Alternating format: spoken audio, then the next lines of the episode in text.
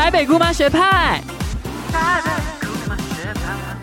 大家好，欢迎收听台北姑妈学派，我是姑妈。在这一期开始之前呢，我们先来感谢一下，在我们播出了十二集以来，一路以来有支持我们的朋友。首先是真的把金钱砸在我们身上的，我们来看一下有谁哦。阿生、陈先生、俊跟最爱姑妈的粉鸟林，还有 A 里，非常感谢你们的支持。虽然这个金额都是非常的微小，但有了你们的这个小鼓励，让我们可以继续走下去。另外呢，我们也看了一些在 Apple Podcast 上面的一些留言。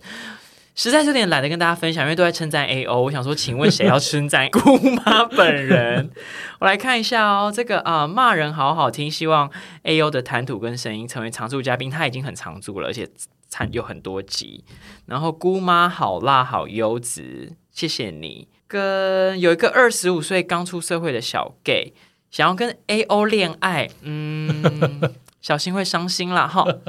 然后有人谢谢我们讲出不是这么主流的声音，你真的误会了，我们讲的很主流。我本人，我们只是很偏激、爱啰嗦而已。谢谢这些粉丝给我们的一些小知识哦，不是粉丝，是谢谢古宝们给我们的这些称赞、跟留言、跟支持，我们会继续努力下去。那最后跟大家分享一个小消息，就是姑妈之后原则上应该都会改成是周三的晚间九十点左右，主要看我们有的时候会 delay。所以有时候可能十一点或十二点，那就请大家继续关注我们喽。不管你对我们的节目有什么建议，或是你在每一集有相关的想法，也欢迎大家留言。有可能之后姑妈也会谈到你们哦。那今天这一集呢，想跟大家聊聊的事情，这本周六就是四年一次的地方选举，包含所有的县市首长，还有呃地方的议员要来进行四年一次的选举，所以呢，我们今天就要来聊聊台湾的这些。主要以县市我们出生的县市首长的性别政策到底是怎么样呢？那今天有两位最偏激的来宾组合，第一位是爱掉书呆的 A O，大家好，我是 A O。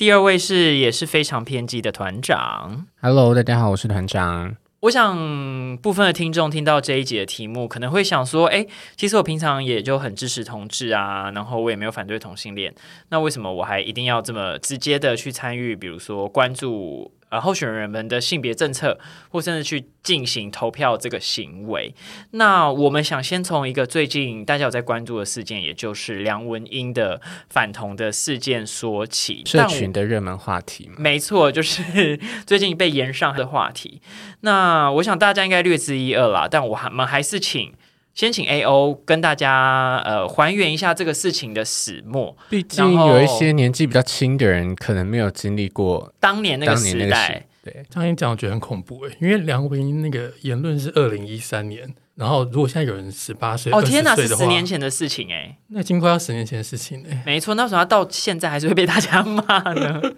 没有，主要就是二零一三年的时候有一个等于是同婚版的前身。它是一个更，我觉得看起来更激进的法案，关于同志婚姻多元成家。然后大部分那时候就统称为多元成家法案。对，然后那时候多元成家法案提出来的时候，就面临排山倒海的宗教团体的抗议。嗯，包括就是最主要的就是基督教嘛。嗯，然后那时候就是嗯，梁文英本身就是信教的。嗯，所以那时候他就在美国接受一个基督教日报的专访。嗯。他就提到说，他为什么没有去参加这个游行？这个游行指的是反对这个法案的游行。这边要请大家注意一下，我觉得很多人在看梁文英当年那个。报道的，就是那段访问的时候，包含我自己，我其实都其实不太知道他其实是接受一个基督教媒体的呃采访。第二，他讲的那个游行是反对同婚法案的游行，而不是支持同婚法案的游行。所以，我觉得奠基这样的立场，其实大家对他的话的解读也会跟可能跟多数我们第一时间想到的立场是不太一样的。对，然后其实他整段话以及他后来陆续修正他自己的话，包括到最新最近他。接受一些网红节目，然后再谈论这个话题。其实，在梁文英本身的维基百科，有人整理的蛮完全的。但我觉得最主要的还是他一开始讲的，就是他接受那个《基督日报》的专访的时候，他提到说，他表示自己没有参加这个，我们姑且说是反同游行好了。原因是说，因为有工作。然后另外一方面是说，他觉得这件事情是神的爱，而不是律法。也就是说，他觉得这件事情是一个。神的层次上的东西，嗯，他觉得用律法来谈论这件事情，他觉得是不好的。包括他后面的话，他有一段话是讲很暧昧，他说这个东西会使人跌倒，造成很多负面影响。但这个东西到底是什么，没有人知道。但也有人后续把它挂号是说，呃，他指的是多元成家。嗯，所以其实因为梁云他这段话就是有一点暧昧不清，所以就会。后续很多讨论，那当然当年的那个风气下，其实就是非黑即白，大家就是说，哦，你没有支持就是反对，所以在在这个情况之下，他很快就被大家打入了所谓反同这个标签，这样子。最主要应该大家还有 quote 他的说一定要恢复，所以大家说他的意思是说同性恋好像需要被神恢复成异性恋，所以大家一直抓着这。这两个字在框打他吧。我觉得我们先就当年这个状况，以当年这段话算是蛮明确的嘛，就他的确也没有表态支持婚姻平权法案，就当年的多元成家法案这样。但我这边我想帮他说一点小小的话，因为我后来就呃认真研究之后，然后我知道他是受到那个其实是媒体是基督教很明确的立场。然后跟他讲的那个其实是反对同婚的那个游行，我其实还是有在想一下，说会不会他其实他其实是支持的，就媒体的那个立场，他其实没办法讲的那么明确，在当年的氛围之下，跟他 maybe 有他自己的家人啊或朋友或怎么样子的考量这样子，那会不会这样有点太相怨？大家觉得呢？我觉得呃，因为后来大家讨论的点都是所谓的恢复这件事情，嗯，那在两人的语言文里面，他其实也没有说。要恢复成什么东西？后来他在他的澄清的访问里面有说过他的当年那一波，对不对？我们先我们先观众说，我们现在谈的是当年的状态。那他近期上那个网红频道跟后续有一些报道，我们后面等一下再来讨论。对，当年的澄清新闻就有说，他本身平常就会讲恢复这两个字。的确，在我小时候或者我以前有跟一些基督教。徒或者天主教徒，我不太确定，因为我本身没有这个宗教信仰，所以我不太确定到底是哪个宗教。他们的确有些教徒是会讲说，他们需要被神恢复，或者什么，或求神恢复我们，他们觉得是一个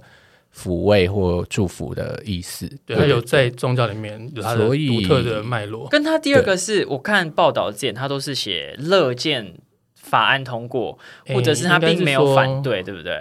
他这个报道，二零一三年，我我我自己先从回忆到那个二零一三年他这段话，我觉得我我比较在意的不是所谓的恢复，嗯，因为恢复确实在他的基督教语汇里面有他的意思在，那也不深究他到底讲是什么意思，嗯嗯嗯我在意的是说他就是他说这是神的爱而不是律法，这句话会让我非常的反感，在于今天大家在讨论的就是一个法案，而不是就。宗教的信仰对于同性恋到底有没有接受的教义进行辩论，嗯，所以你来谈说这是神的爱，我觉得很奇怪。嗯，我身为一个 gay，我真的不在乎你的神有没有爱我，我只在乎法律有没有保障我。的生活中是否跟其他多数大众是享享有同样的权利？对，然后重点再来，台湾也不是一个政教合一的国家。嗯嗯说真的，基督教有没有接受统治，是你们自己内部要摆平的事情。嗯嗯嗯，跟多数台湾人没有关系，我们也没有义务去了解这件事情。嗯，所以说，我觉得他这句话就会让我觉得他是有一点点在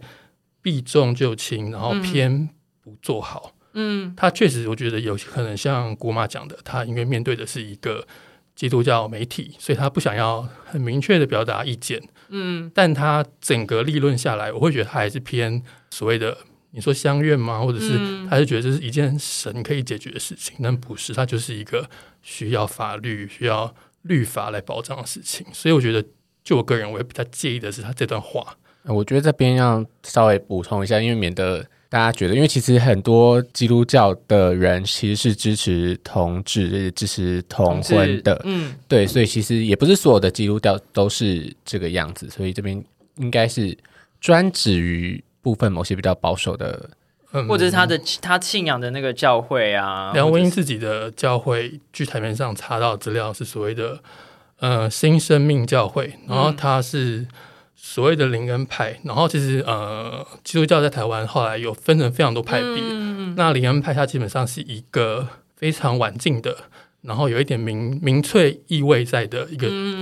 呃，他在美国有些人认为他是异端。嗯嗯，所以他其实是一个争议性蛮大的宗派，然后他跟所谓的五旬宗很接近。那五旬宗的代表人物就是美江，嗯，最有名的林良堂也是灵源派的。嗯嗯那我大概简介一下灵源派，他们就是很重视属灵经验，也就是你自己个人体会到上帝这件事情，嗯所以他们会强调所谓的预言、先知、神迹。嗯。包括美江的时候不是有说他捡到很多颗钻石嘛，嗯。还有所谓方言这件事情，他们的方言不是指台语啊、客家话，而是神的方言。他们认为神会透过特定的语言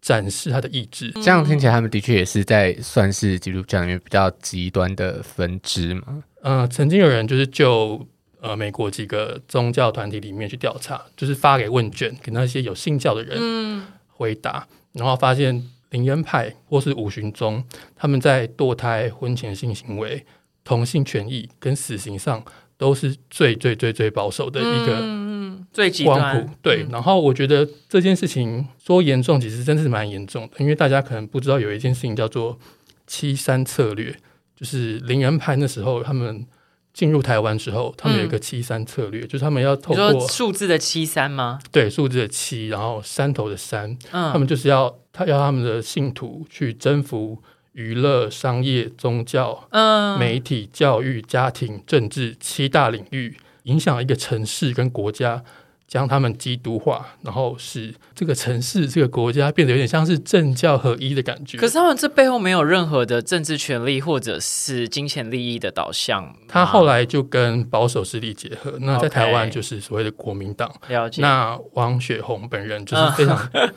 大的一个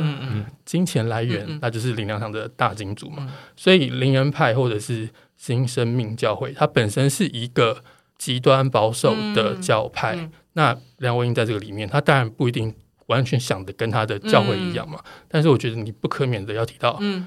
他是这个教会的人，嗯而且这个教会就会开宗明义的说，他要透过七个领域，包括娱乐，所以非常多的艺人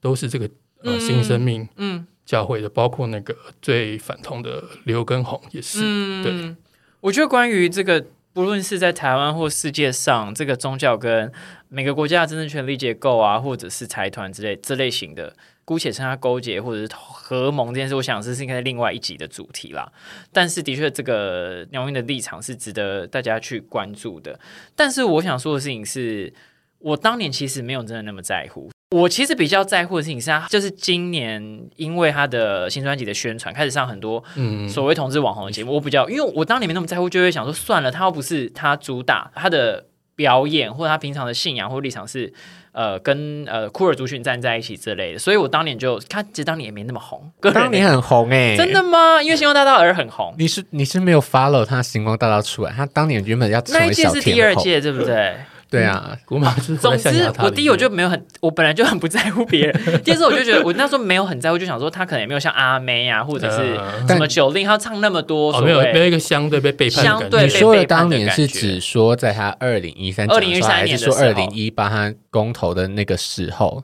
的氛围？就是他讲那段那个受访的那个期间，嗯我就没有真的那么觉得哎被背叛的感觉这样子，所以我我觉得他当年那个状态就我们批评他或反对他，就我们是酷儿族群立场，这个我觉得很明确啊，就没有什么好说的。近期开始上了两个那个同同志频道嘛，我想一个就是娜娜大师跟那个呃薛薛布莱克的，频道，然后两个频道都在那个影片的标题下很夸张，就说什么他的灵魂拷问，他要来，然后另一个我忘记是下什么，anyway，就是你看标题就知道他是要来谈他当年的这个问题。可是我觉得两个节目我都从头到尾看完，我就超级 困惑的，嗯，因为梁文音什么都没有回答、啊。就是呃，都是主持人一直说，呃，文英其实很支持同志，或者这两年怎样，然后还有很多呃同志朋友，对，然后文英就说：“哦，嗯，哈，对。”然后甚至他自己本人也没有开口说什么。对啊，我很多同学都是就都什么都没有不。要听我解释啦。对啊，不要对对对。然后我说，到底灵魂拷问了什么？我就是一直很 confused 的。我反而是这一刻才更有感觉，因为嗯你就是去上了伊库尔呃立场很鲜明的频道嘛。嗯，那你现在先讲夸张，也就是你是要靠做公关嘛？因为爱天后的人都是 gay，那你是想把自己塑造成新一代的同志天后，还怎样？我就有点看不懂。然后他就要答不答之间，但是我们后面再讲好，他总之他近期那十一月四号有一个上了一个报道，他有比较明确的提，他是说什么？他希望他的朋友可以嫁出去，但他也没有提到他到底支不支持。但我姑且就先相信他可能现在是现阶段可能现阶段乐 right now 对，嗯但是在十一月四号之前，他上这些节目或者是这些节目的呃主持人们的留言，就完全没提到这件事情啊。对，我觉得回到姑妈刚刚讲，因为她像她上这些人的节目，就是包括主持人，包括这些节目的 T A，很明显都是同志嘛，嗯所以她一定是想要呃讲明白一点，就是洗白这件事情。嗯可是你洗的又是好了，我们姑且看你洗白洗的多干净，所以我们就来 彻底检视这个感觉因。为我们就是这么的偏激，哎，洗白这个字已经带有你的批判意味，你应该说他是要澄清澄，清哦，他是要来澄。清。哎，清也是有那个啊，跟白是一样的感觉啊。算了，他就是想要洗白啦。嗯他的公关，他的公关一定说要怎么样帮他那个洗白。对，我对我觉得很烦，就是他刚刚姑妈有提到说，他会一直不断说哦，这什么文英跟我们都很好啊，我们常常去，甚至不是文英自己说的，这是最怪的点。我们一常去唱什么 KTV 唱，对，文英也有在 pub 里面唱彩虹，然后什么的。文英很喜欢去 gay 吧，文英很多同志朋友，可是我觉得很多同志朋友不等于你支持同性恋在政治上获得很多权益，我觉得讲明白一点就是这样子，就是不同层次的问题啊。对对，因为我们其实可以分几个讨论嘛。我觉得最极端的就是，不知道大家有没有呃，有时候会注意到西方新闻，嗯。就是西方很多，因为西方他们的政治光谱很明显就是左跟右，嗯嗯那右就是保守、反堕胎，然后嗯反同婚，嗯。然后在呃美国的话就是共和党嘛，嗯。然后在欧洲就有很多右翼政党。嗯，然后欧洲就会不时有一些那种 右翼男政客，我知道，就老白男，然后突然被发现其实是 gay，这然后就有招招招一些小男妓对，啊，通常是他就是参加性爱趴，派对。或者招招男妓的时候被发现，哎，怎么你也在这里？嗯嗯对，其实如果今天一个人他本身是同志，呃，以所谓爱男人当标准的话，嗯。他都有可能反同了，他都有可能不支持所谓的同志获得更多权益的时候，那你有很多同志朋友这件事情真的没有什么 好拿来说嘴的。然后我觉得，相对于这一点，其实当年包括呃一开始是周元成家法案的时候，嗯。像阿妹、张惠妹，嗯，尤其是阿妹，她有非常大力的支持，嗯。然后她本身就还有办一个演唱会，我记得是在华山吧，我那时候还有去，哦是哦，对，就是很冷，然后但是很开心，因为嗯阿妹在台上，就是她，你可以看出来，她真的是很在乎这件事情。嗯。毕竟那个演唱会是她自己掏钱的，毕竟他的粉丝。们，然后她当年就是也很明确的，她支持所谓的多元成成家家法法案。然后她也因此被很多偏激的基督教攻击，就说嗯，就反正就很无聊那种攻击她的私生活。对啊，我说那今天就是一个人他做到这个程度，我觉得他才有资格去收割，或者说他有才有资格当年去声称说他自己没有反同。说才能嗯说他自己是支持同志嘛？对我觉得梁文的状况比较是我们不大确定他当年到底是在政治上是支持同志。或者是没有，可是，even 到就是到节节目发出来的时候，我都还是不知道。对对对，然后嗯在这个情况下，在政治上是未知的情况下，主持人或者是他的公关团队却想要透过他有很多同志朋友来偷渡他在政治上也支持嗯。同志这件事情，就会让我觉得嗯好像不大对劲。嗯。因为他其实没有什么实际上的作为为吧。对，对对对对，就是我们确实不知道梁文音到底，比如说一二四当年二零一八公投他到底投什么，嗯。那我们也不知道当年他对于多元成家法案到底内心的想法是什么。嗯。那有可能他现在是觉得哦乐见其成，或是很支持，嗯。我觉得都是可以接受的。但是你不能把两个不两个东西混在一起对。啊，没有了，我自己觉得这很像一个，就很像我们平常可能我们现在都假装爱环保，然后我们使用环保杯、哦。环保筷，但是我们就说有人就说他是环保斗士。嗯因为我们不是环保斗士，我们根本也不会去参加一些什么游行之类的。嗯。就虽然我们很想要为地球尽一份心力，可是晚上睡觉的时候会想说啊，真的太热，我必须要吹冷气，就没有真正那么 involve 这个活动，对，但是却要说成是可是他又去上，比如说绿色和平的频道，我觉得今天的问题比较像是这样子。哦，有一点，他把这件嗯事情当做自己的红利来对，就会想说，哎，好像些夸怪怪这样子。嗯对对对，然后我觉得另外一个相较之下的极端，跟所谓的你你你是 gay 但是反同嗯的极端，就是我相信有很多人他是可能大部分是异男，他看不惯两个男生亲热，然后也觉得 gay 很怪，然后嗯 gay 很恶心，可是他可能在一二四那一天，他投他还是投了同意。同意票，我觉得这一定有，他会站在。嗯。他会觉得他在做对的事情，即便我不喜欢你这个族群的文化，可是我认为你跟我们一样有一样的权利，所以他在那一天可能会投下在政治上支持同志获得更多权益，或者是相等权益的那一票。对我来说，这样的人他还比较有意义，相较于嗯。梁文音只是整天在口头上说自己很多同志朋友的话，你说他还比较支持嘛？他还因为他有身体力行，对啊，因为讲明确点，我也没有真的非常亲密的跨性别的朋友，但是那跟我是否支持一个跨性别者在法律上拥有跟嗯。大家一样的权利这件事情，就是两件事情啊。对，我觉得有一个也蛮好笑，就是我在那个某频道的下面留，就发现一个应该是古堡的留言，他就。他就说：“难道梁文英会是全部同事的朋友吗？我随便邀他来家里吃饭，他会来吗？谁在乎跟梁文英做朋友啊？你在政治上的行动支不支持从事，才是我们在乎的事情。我觉得那发言被你念出来之后，就偏激感就会增加十 倍。他其实可能是很平淡的，可是他说谁会是梁文英全部的朋友？这就是听起来就是很偏激啊应，该是，毕竟我们的听众也是，算是偏偏激啦。我觉得还有另外一种也是更暧昧的，或者是更狡猾的，就会像是他态度一直说哦，我支持，我支持。嗯记者问他的时候，嗯，但实际到了做出决策的时候，他会说：“哦，我投废票。”然后记者问他支不支持同志教育，他还是说支，持。然后他会说：“嗯，当这个同志教育进到校园之后，你要尊重反对者的意见，所以我不支持同志教育。嗯那这个人是谁呢？就是我们伟大的民众党党主党席主柯文哲。所以我觉得，对我来说，柯文哲就是一个更下流的 政蒋客吗万？安当年是不是也投反对还是弃票啊？我记得蒋万安好像是支持的吧，有部分支持，然后有部分他好像会不出席。嗯哦，对对记得是这样蒋万好像是没有出席，我有点忘记了。反正像我觉得像另外一种就是更等而下之的，就是像柯文哲这一种，就是他表面上无关紧要，这件事情不需要获得马上的一翻两瞪眼的答因为可能 maybe 在他的受众，他他们不是他们最在乎的一件事情。对啊，。他都会说他嗯支持，可是面面临到紧要关头，他有说到他支持嘛？我就是记得一直蛮模糊账的。应该说，因为他所属台北市政府嗯，从过去来都一直，我记得是社会局吧，都会一直拨钱给同同志同志志团体，所以跟同志团体有相当的合作，然后台北市政府就会觉得这是他们的政绩，然后就会很很多人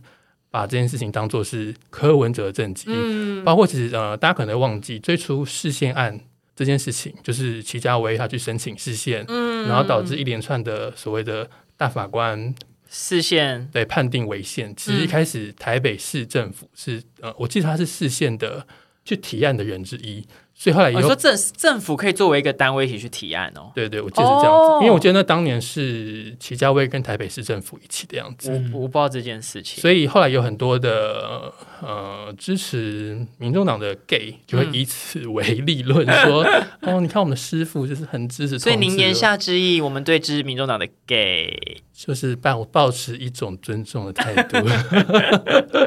我觉得这一题其实最重要还是要提到什么，到底一直在讨论这件事情。重点其实就是你必须在政治上做出一个行动啊。说然后，不管你要收割，或是你要有利益或什么的，如果你今天站在这个立场，其实你就是要 do something。我觉得这 do something 其实也不一定是指你一定要办演唱会啊，或干嘛干嘛。那你到底支不支持这个这个政治的决定？因为我觉得就是我支持你，支持你这个人，我喜欢你这个人，我爱你这个人，我跟你当朋友都不代表说我好像就是无条件的全部的支持你的权益，嗯，因为有些人其实还是会伤害你啊。因为讲最简单的就是。因为华人家庭里面，爸妈都是、嗯我超爱你，可是我要剥夺你选择大学的自主权，或 或是是你房门一定要开着，我要剥夺你的隐私权。就像当年女性没有投票权的时候，也是有很多老公说他爱他的老婆啊，可是他就是不支持他拥有投票。我觉得好像有点是这个状态。对，，可是其实就是你们他们反对我们的部分，其实已经触及这个人最基本应得的权利了。对我觉得这个最大问题就是今天。这个就是一个基本的人权的概念被剥夺，它不是一个你什么 push 不是我们，个性不合，对或者是我们做事方法有一些不同，你有一些不同意见，这是一个奠基于相同的法律。现在是在台湾，先不管全世界啊，算全世界也是这样，就是有一群人的权利不及多数人的状态，然后这件事情是不合理的，你甚至不是去支持一个什么让他有更多钱，或者是更多的权利或怎么样子的状态，我们是要把原本就属于我们自己的东西拿回来，应该是这样子的状态去思考这件事情，我觉得好像是比较对了。对，回到比如说最基本，或是大家可能生命经验最近一次接触到，我觉得应该就是二零一八年的公投嘛。嗯，因为那时候就就是一翻两瞪眼啊，就你投三好两坏还是两好三坏，很明确嘛。我觉得相信有很多的听众，如果你是 gay，或者是你是呃跨性，或者你是呃女同志，然后你的家人，或是你的好朋友，或是你的亲友。他投了反对票，你其实一定会很受伤的嘛。那你一定也知道这个人爱你，可是他为什么爱你，却还是不允许你成为一个跟他一样权利的人？这当然背后有有很多原因。可是我觉得这就很表达了所谓的他是你的好朋友，可是他未必会支持你有一样的权利是一样的事情。那大家我不知道当年，因为我真的是非常活在同温层里面。因为后来媒体我们也知道，就是一二四啊，他就是反对的票数是比较多的嘛。那你们身边有朋友真的实质受到影响吗？或者是有听到什么故事这样子？就是有听到认识的人，知道是谁的人，就是在工作结果出来之后就自杀了吧？嗯，对啊，但他应该也是明确的有指出是跟这个公投结果相关。对。我记得那一阵子，花脸书其实会不经意的，或是偶尔都会看到相关的消息。哦，我记得很多诶，大家好像都会一直提出来，然后在脸书上面一直看到。而且，但这件事情麻烦是很难确认原因，所以大家无法把它变成一个呃社会事件来讨论，它就是有点口耳相传这样子。对，然后我我自己个人的生命经验，你有一个好笑的经验吧？你那是有趣的经验。我觉得这个事情让我有些反思，就是呃。应该说那时候，我就是大大概就知道会会会会输，嗯，但当然没有想到会输这么多，嗯，所以我那时候前一天，我好像吃完晚饭吧，我就去四号公园就散步，顺便抓宝可梦，然后 结果我就到那个，因为四号公园是一个图书馆，嗯，然后我就是在那个门口就发现有一个妹妹，然后她就是跟我年纪，她应该比我年轻，大概可能有七八岁吧，看起来就很稚嫩，然后看起来守株待兔很久，然后。我经过的时候，他就递给我一个卡片，然后因为他的年纪，所以我当下就觉得哦，他应该是跟我一个同温层，所以我就很然后很欢心的收下他的卡片，就是爱家共同嘛。对，结果是那个所谓的呃三好两坏版本，然后我当下就有点傻眼，但是我就有点愿闻其详，就是有点故意跟他好，嗯，因为我当下策略想说，如果耗住你的时间，就没有办法去拉下一 下一票这样子。但我后来实际想想，那个妹妹可能也是道行比较浅，就没有发现我是 gay 这样子啊。然后后来妹妹她就从什么性平教育开始跟我讲，就你可以看得出来，那个妹妹她有非常多的话想要倾诉，她觉得自己有很多的台湾要坏掉了，所以她要改变这件事情。然后她就说什么教育现场有很多的不当教材，嗯，然后我就问她说啊，你有亲眼看过吗？妹妹就说她有影片，然后她就一直翻她的手机。他翻不到是不是？藏在那个赖里面，他翻很久，然后我就问，一直问他说到底有没有？如果没有的话，你就是做假见证这样子。嗯，你你还使用他们自己的 文化去对，然后妹妹就说：“哦，我气到找不到这样子。”然后后来妹妹就是她终于看到了，就是一个互加盟开记者会说：“哦，有教师教学生自卫，以及那个热线到校园教育多元性别倾向的这个录音。”然后我就说这件事情。可是这件事情本来就存在啊，小朋友本来就是会自慰啊，本来就是有这些倾向的人呐。嗯，那你为什么就这件事情跟所谓的呃不当性平应该是不一样的东西吧？嗯，然后而且这件事情跟结婚有什么关系？这样子，然后他就说他们没有不让所谓的同志结婚。那我说那我就说那你们干嘛不修民法？因为那时候讨论的是民法这件事情嘛。嗯，然后就一直跳针说要立专法，啊立专法，然后他就。讲一句话，我真的印象很深刻。他就说：“我不想要他们动民法，我们是维护台湾的权益。”嗯，这件事情让我真的脑袋有点打结。嗯，就是什么叫维护台湾的权益？就是很没逻辑这样子。对，然后我当下就说：“觉得台同志不是台湾人嘛？就是大家不是缴一样的税，背负一样的义务吗？为什么不能有一样的权益呢？”然后反正后来妹妹又。开始在跳针啊，然后最后就是，反正还有就那个影所谓的不当性平教育影片，就是在背景一直在播放。嗯，然后那个影片播完之后，我就说，就这件事情跟结婚真的没有关系，就是在歧视人家这样子。然后后来那个妹妹可能听到我这句话比较重，她就有点恼羞成怒是不是？就是震色，就是他语气就有点要你知道重新再讲一次，他就说：“先生，我把这个关联讲给你听，这样子。” 然后他讲完之后，我就说：“没有，我就真的不想听。”我就说：“哦，我我要去抓宝可梦了，拜拜。”这样子。然后那个妹妹就在后面一直叫，一直一直喊我：“先生，先生。”然后就说：“你不要！”我就是边跑走，然后边说：“你不要骚扰我，你不要骚扰我。”这样子。然后妹妹就是有点气到这样子。连接到第二天，我就觉得，就当其实当下我是开心的，我就觉得好像自己你知道讲赢了这个妹妹，因为毕竟年纪比我小。嗯。然后后来第二天，我就我觉得妹妹在看开票的时候，她应该很爽。爽。昨天那个 gay 在那边 唱秋，他可能一本不知道你是，因为我那个时候也是跟我国小的老师在吵这件事情，因为呃，而且我是很 shock，就是因为那个时候我觉得应该很多人都很惊讶于你身边可能重要他人是。反同的，或者是是要是爱家公投的人，嗯，然后因为我真的有吓到他的言论，也是你完全没有办法跟他讨论，就是他们已经没有逻辑到，他说这个公投就像是班会表决一样，嗯，然后他说就是我们像我们班会来表决班级事务，所以要互相尊重对方的不同意见，然后说这又不是在表决我们扫区在哪里，然后我就是很傻眼，然后接下来老师还。说了说，像我们现在那个台湾受到多元教育，孩子已经很累了，还不能让他们这样接受多元关系的存在。然后就说我们女人就是要顺服男人，像我教义里面顺服男人之后，我跟我先生的关系就改善很多。老师自己也是很可怜啊，听起来。在什么场合啊讲？Messenger，因为我们不在同一个县市，这样，所以我听完我真的是想说，哇，那真的是完全没办法沟通，赶快封锁，而且又想到。他们还是第一线教育工作者，嗯，就会觉得这一切非常恐怖。我觉得我们现在讲的都是身边的我们遇到的个人的例子，但我其实我觉得最恐怖的事情，其实还是后面一定有更大的这些伪装成宗教立场，怎么样跟政治权力挂钩的问题。就但这个不是今天的重点，那我还想跟大家提一下，比如说曾宪颖也出来选市议员啊。对对不对？然后他一直跟我说他自己没背景或什么，blah blah blah。但就是很多国民党的人支持他。曾宪莹是那个下一代幸福联盟的那个前秘书长嘛？因为这个联盟已经垮台了。然后包含王雪红也是有财团嘛，所以我觉得第一，我回到当时的状态，我呃，我其实没有非常 sad。我必须说，因为比如我就想到说，二三十年前。当年同志游行也才多少人，然后当年谈这件事情，齐家就只有齐家威一个人之类的。我想说，嗯，那我们应该就是要承接他们的幸运，继续走下去。我我其实对这个气氛我是乐观。不过我觉得当年那个气氛有一种，其实好像是以前累积到现在，好像你终于有一个比较明确可以迈团结的力量。因为我记得我们那个时候，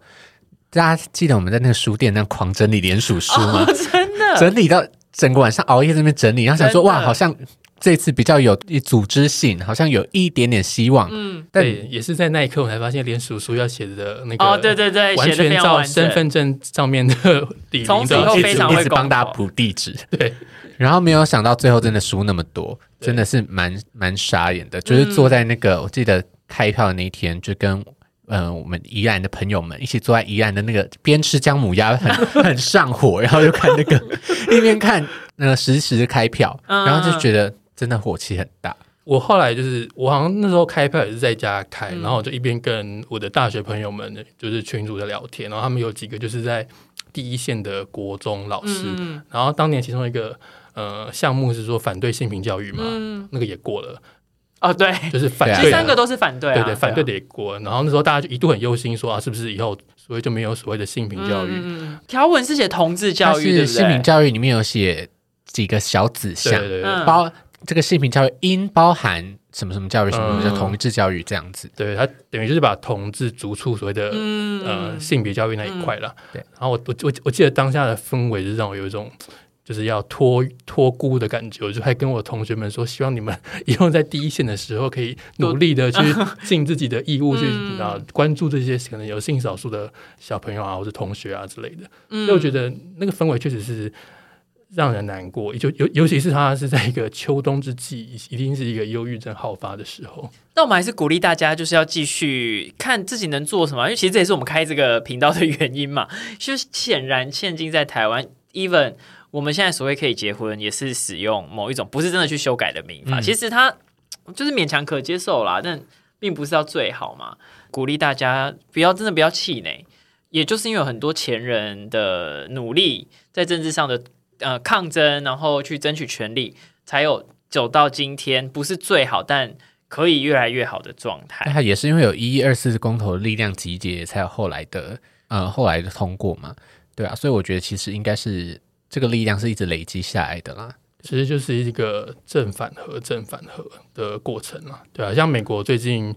大家有发了地方选举，其中选举，嗯然后民主党比较没有那么推，呃，预期中大败，有许多人归咎是那个罗素韦的案，让很多民主党的支持者就是心生警惕，他们觉得自己要出来投票，嗯，要不然因为其实那个相关的保守团体说，他们如果继续下去的话，他们要推动，他们要他们要推翻的是同性婚姻，嗯，所以在某一方面也推出了支持所谓进步价值的人的票，这样子。那说到这个，来转入我们的正题吧。就我们要来看一下，到底这周六的选举，我们地方以那个地方的县市首长为例好了。我不知道大家有没有看看，因为自己的候选人到底有没有什么性别政策这样。不然我们就先从团长开始好了。团长是宜兰人嘛，对不对？你对这次有几个候选人啊？宜兰？这次有六个吧？那我们就先讲那个两大党好了。有民众党的吗？有有有有民众党的，民众党有 陈晚会参选。那晚会晚会姐姐有给我们什么样子的性别的政策哎，其实这次呃，这三个比较主要的竞争者好了，都没有任何性别相关的政策。就你是依据什么资料？我先选举公报，嗯，对对对，我在选举公报上面看。插一个小题，我发现选举公报很晚才出来，哎，对，因为我们做这个计划，我们计划大概是两三个礼拜之前，那我就想要上网找资料，因为我想说要有一个比较呃怎么讲公平的平台，就大家从那边，嗯这样好像是比较有一个一致的，资料，对。就选举公报到就是大概这一两个礼拜才公布，那选举公报好像是不是一直以来都是好像是差不多这个时间？就是你之前你可能要关注对啊，所以我就我就问你，就是说，其实大家没有，大家理解这些政策都是可能从媒体或者是候选人怎样子的平台，就没有真的除了可能前哦前面还有证件发表会啦。或者他们的官网。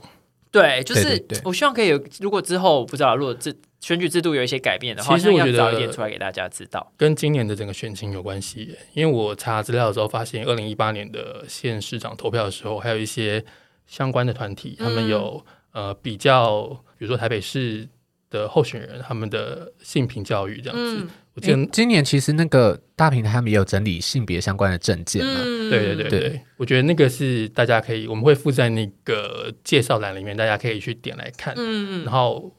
回到那个宜兰的部分，他在所谓的那个平台整理的上面的评价是怎样？性别的相关证件是都没有，但是有性别友善的候选人，就是是民进党的候选人张聪渊跟嗯民众党的候选人陈婉慧嘛。对对。然后我这里补充一下，他这里所谓的性别友善是那个大平台，他们这个单位他们会发一个有点类似承诺书哦给候选人，比如说你支持他承他的承诺书里面就有几项，比如说你支持呃同志教育，或者是你支持呃后续的呃同志权益吗？类似这种，然后你支持的话你就签署，然后他们就会把签署的人视为同志友善的候选人，嗯。对。那我觉得就是某种程度上也是在宜兰县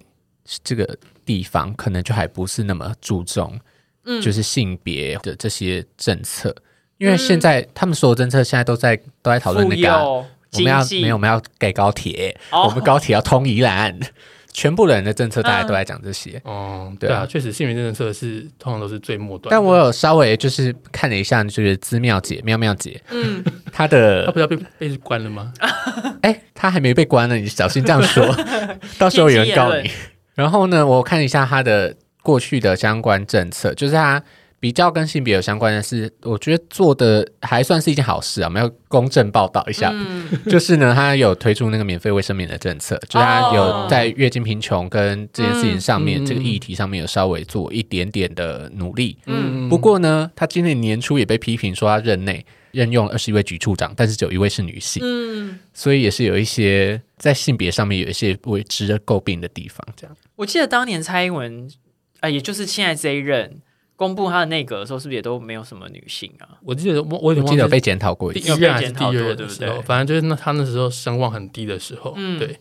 所以就真的也，我就有点回扣到那个文英的实验，就是不是说你认识谁，或是你自己是谁，你真的会支持那个族群的权利。就重要是你还是你做了什么政治上的选择。这边政治可能不一定是讲呃选举的政治啦，包含你在生活中的每一个面向。其实我们一路以来在谈的都是很在乎这个事情这样子。那新北市的朋友跟大家分享一下，新北的政策，我们先从选举公报好了。很同志的真的没有什么，但我觉得如果我给大家的一个参考也是，如果他真的没有很同志的，那你看他有没有关注女性的？嗯，因为因为性别权利也是个很重要的很重要的一环。对对对对。然后像林佳龙，我觉得他有几个比较值得推荐，或是女性 候选人、女性投票者可以参考就是他有补助女性冻卵，嗯以及青年成家基金。嗯，我觉得青年成家基金可能跟年轻的同性恋比较有切身的需求，对，因为你可能会想要成家嘛。对。嗯，然后我有一点是其他候选人都没有提到的，就是县市级的转型正义，嗯就是我个人比较在乎的啊、对，嗯然后刚提到那个大平台的友善呃候选人里面，林佳龙也是呃新北市里面上榜的候选人，这样子，嗯相较于侯友谊。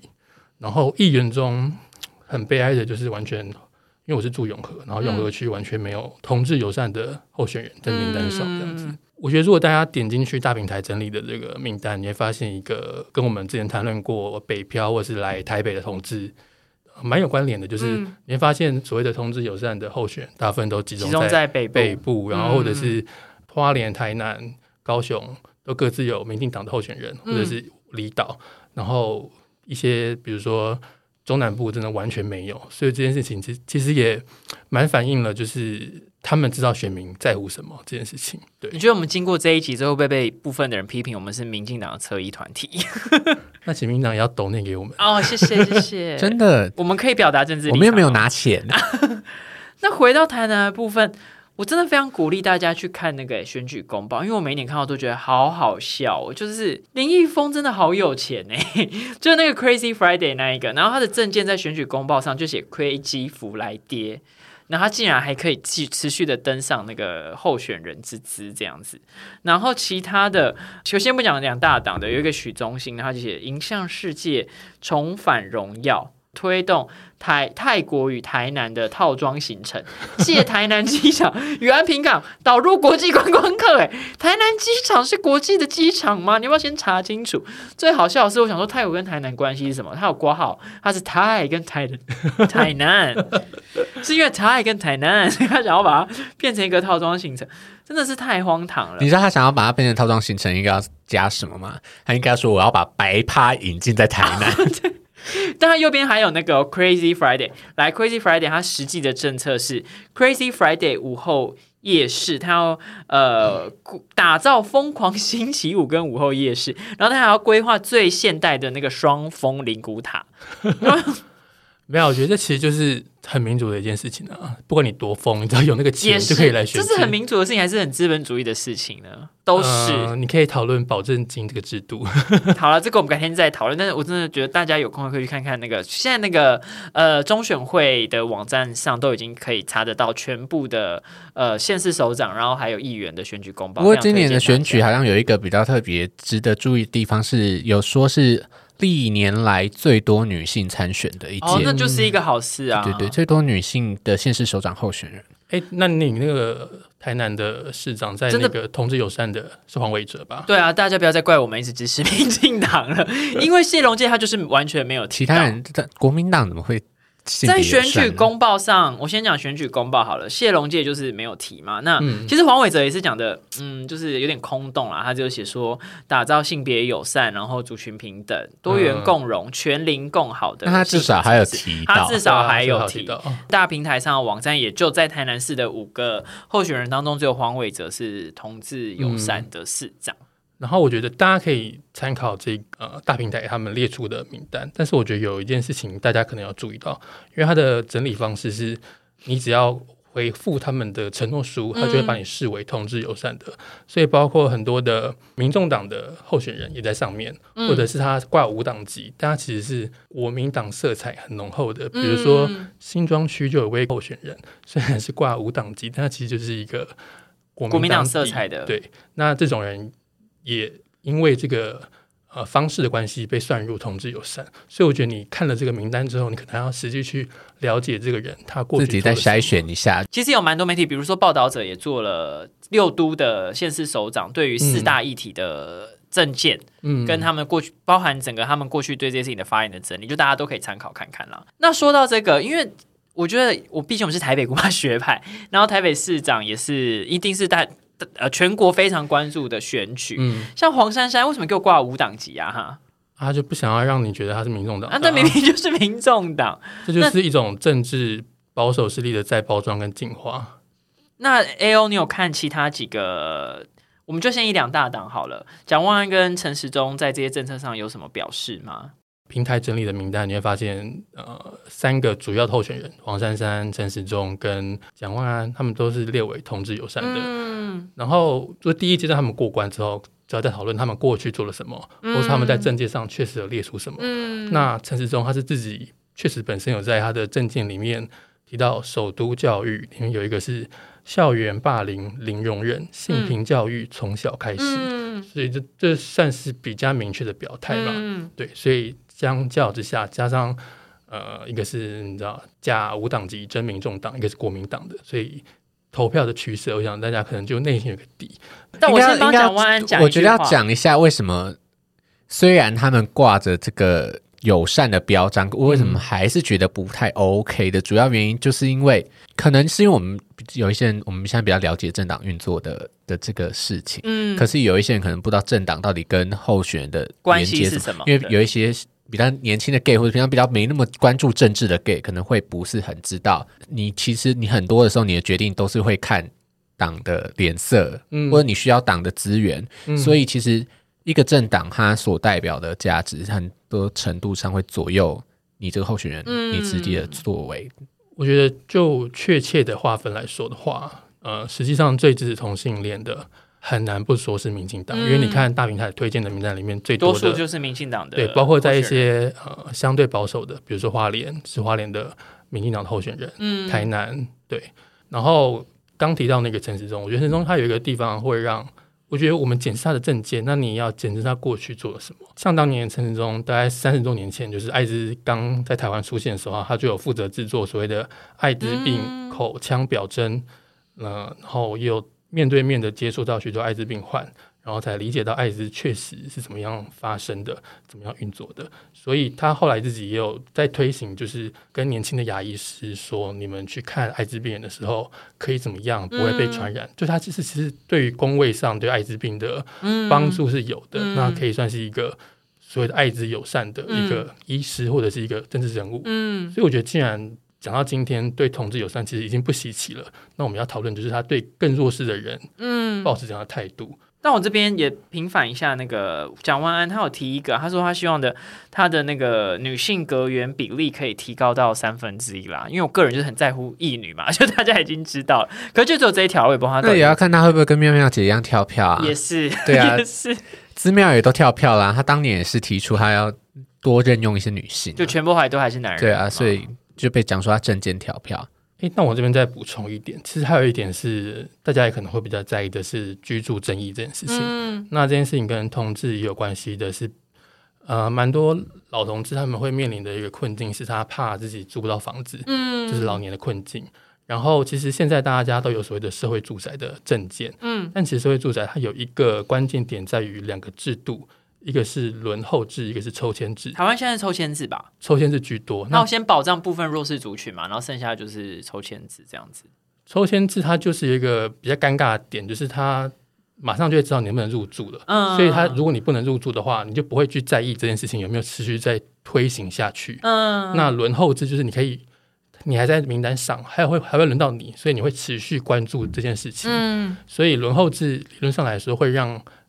呃选民更在乎所谓的呃居住正义、嗯或是公共住宅这件事情。所以理论上比较在意这件事情的团体们，他们都会希望候选人支持轮候制。嗯那也有相关的团体确实去问了六都的候选人。那就台北市的话，陈时中的说法是比较没有确切，他就说有利有弊会再讨论。嗯，那蒋万安的话也是差不多，他说研究后会再规划。两大党就是都糊糊的这样子。对，大概只有黄珊珊就说会以呃，社会住宅将会以轮候制取代抽签制，建立一个轮候制名单。对，这边也稍微帮珊珊平反一下。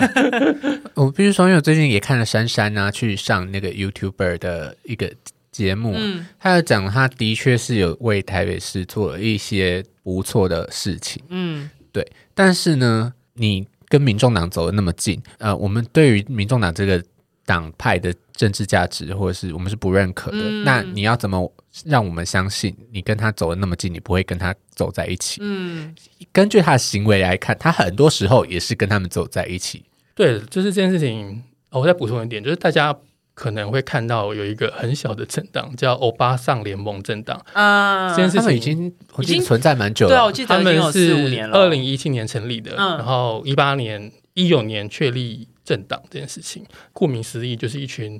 我妈妈就是有小孩的妈妈们，他们很关心，非常适合我们的政党，对，非常，他们很关心环环保、性平教育、劳工权益，嗯，对，然后他们今年也有在地方选举也有推出候选人，嗯，然后如果你的选区刚好有那个欧巴桑政党的候选人的话，你可以考虑看看，嗯，然后我自己用那个大平台整理的名单，因为它里面有一项是同志候选人，嗯，就是候选人有出柜的，就是同志，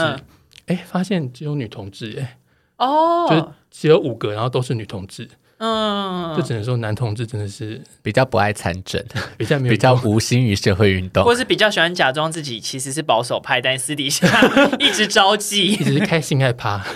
我们今天应该没有时间把六都的那个性别政策都好好讨论一遍啦，但比较是就是真的回扣到前面跟文英相关的事件，其实要提醒大家，自己也没有那么多研究，希望大家自己。抛砖引玉，给大家自己去研究，这样子，这不是洗白自己啊？最重要的事情就是如何要产生一个政治的行动或者是选择，你必须要有意义的去做出立场的表达，跟实际去做，不管是投票，投票就已经是最直接、最基本，宪法保障你的权利。Do it，就大家不要现在不去投票，然后隔过一段段时间，有时候被拿出来编的时候，要洗白，说我都是很热衷政治的。但我们还是要帮文英平反一下啦，就是他最近我刚前面提到那个嘛，就他十一月四号有另外一个媒体的专访，但其实还是没有说什么，可是他就是有提到说他现在的室友嘛也是同志朋友，他都会开玩笑说希望他赶快嫁出去。嗯，我只能说我就先姑且相信，那他以这个这一段话的立场，应该就是希望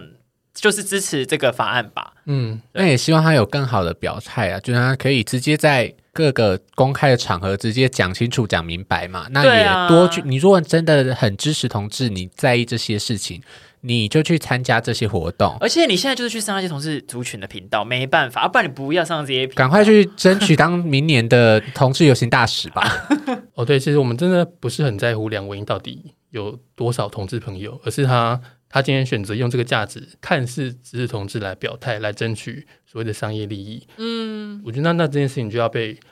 比较严厉的检视。对，那他到底支不支持？我们真的不是很在意，但他涉及到了公共议题的时候，它就是我们可以讨论的话题了。就像我们今天在比较细致的检视，以我们自己有投票权的呃城市为例，就也是有很多候选人。口头上不管对媒体或者是在他 Facebook 说我支持同志，可是他就他在法案上就是投反对啊，或者是他提出来的证件就是没有先把同志族群放在优先的第一位，或者是比较首要，这件事情就就会被被值得好好的检视这样子。对，然后最后再呼吁一点，就是县市长他毕竟跟呃你该县市的校园教育很有关系，嗯，他可以决定呃同志教育或者是性平教育到什么样的程度。像柯文哲就是蛮血淋淋的例子，因为他后来就不断的让那些宗教团体伪装成家长团体进入所谓的性平教育的审议会呀，或者那种呃咨询小组，然后那些人就拥有一个发言权，不断的来干涉或是反对呃性平教育。所以鼓励大家，呃，这个礼拜六有空，你有时间就一定要回自己的回家去投票。然后这次公投还有那个十八岁的公民参政，嗯，也是一个很值得大家注意的议题。对对对，如果你对自己县市的候选人有任何的意见或想跟大家分享的，都欢迎留言在我们的 Instagram。然后，如果你想听更多的话，就一定要追踪我们的 IG 喽。我们的 IG 是台北姑妈学派 A U N T Y O L O G Y 底线 T W。那今天就先这样子喽，大家再见。拜拜。拜拜。